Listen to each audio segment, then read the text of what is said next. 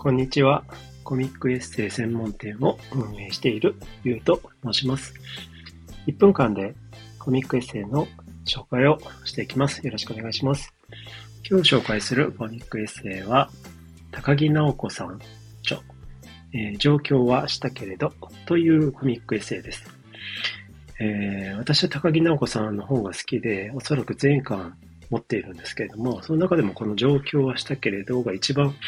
共感できるコミックエッセイです。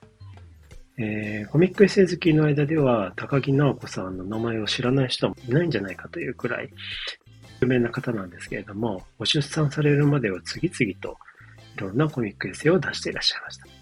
えー、最初の方の絵も個性があって素晴らしいんですけれども、あの出版を重ねるにつれて、だんだんと見やすくて、えー、読みやすくなってきています。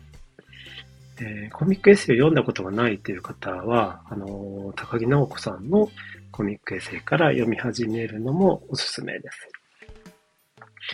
えー、さて、この状況はしたけれど、ですが、えー、三重県出身の高木直子さんが、地元の会社を辞めてからイラストレーターを目指して上京する。えー、ですけれども、なかなかご本人の思い通りにはいかず、それでも、えー、生活をしていかないといけないので、バイトを探す日々。えー、そんな中でも少しずつ夢に向かっていく姿に胸を打たれてきます。えー、この本だけを見ると、あの、サクセスストーリーではないんですけれども、まあ、普通の女の子が、えー、一人で東京に行って、えー、そこでこう感じる東京あるあるっていうのも、あのー、楽しい、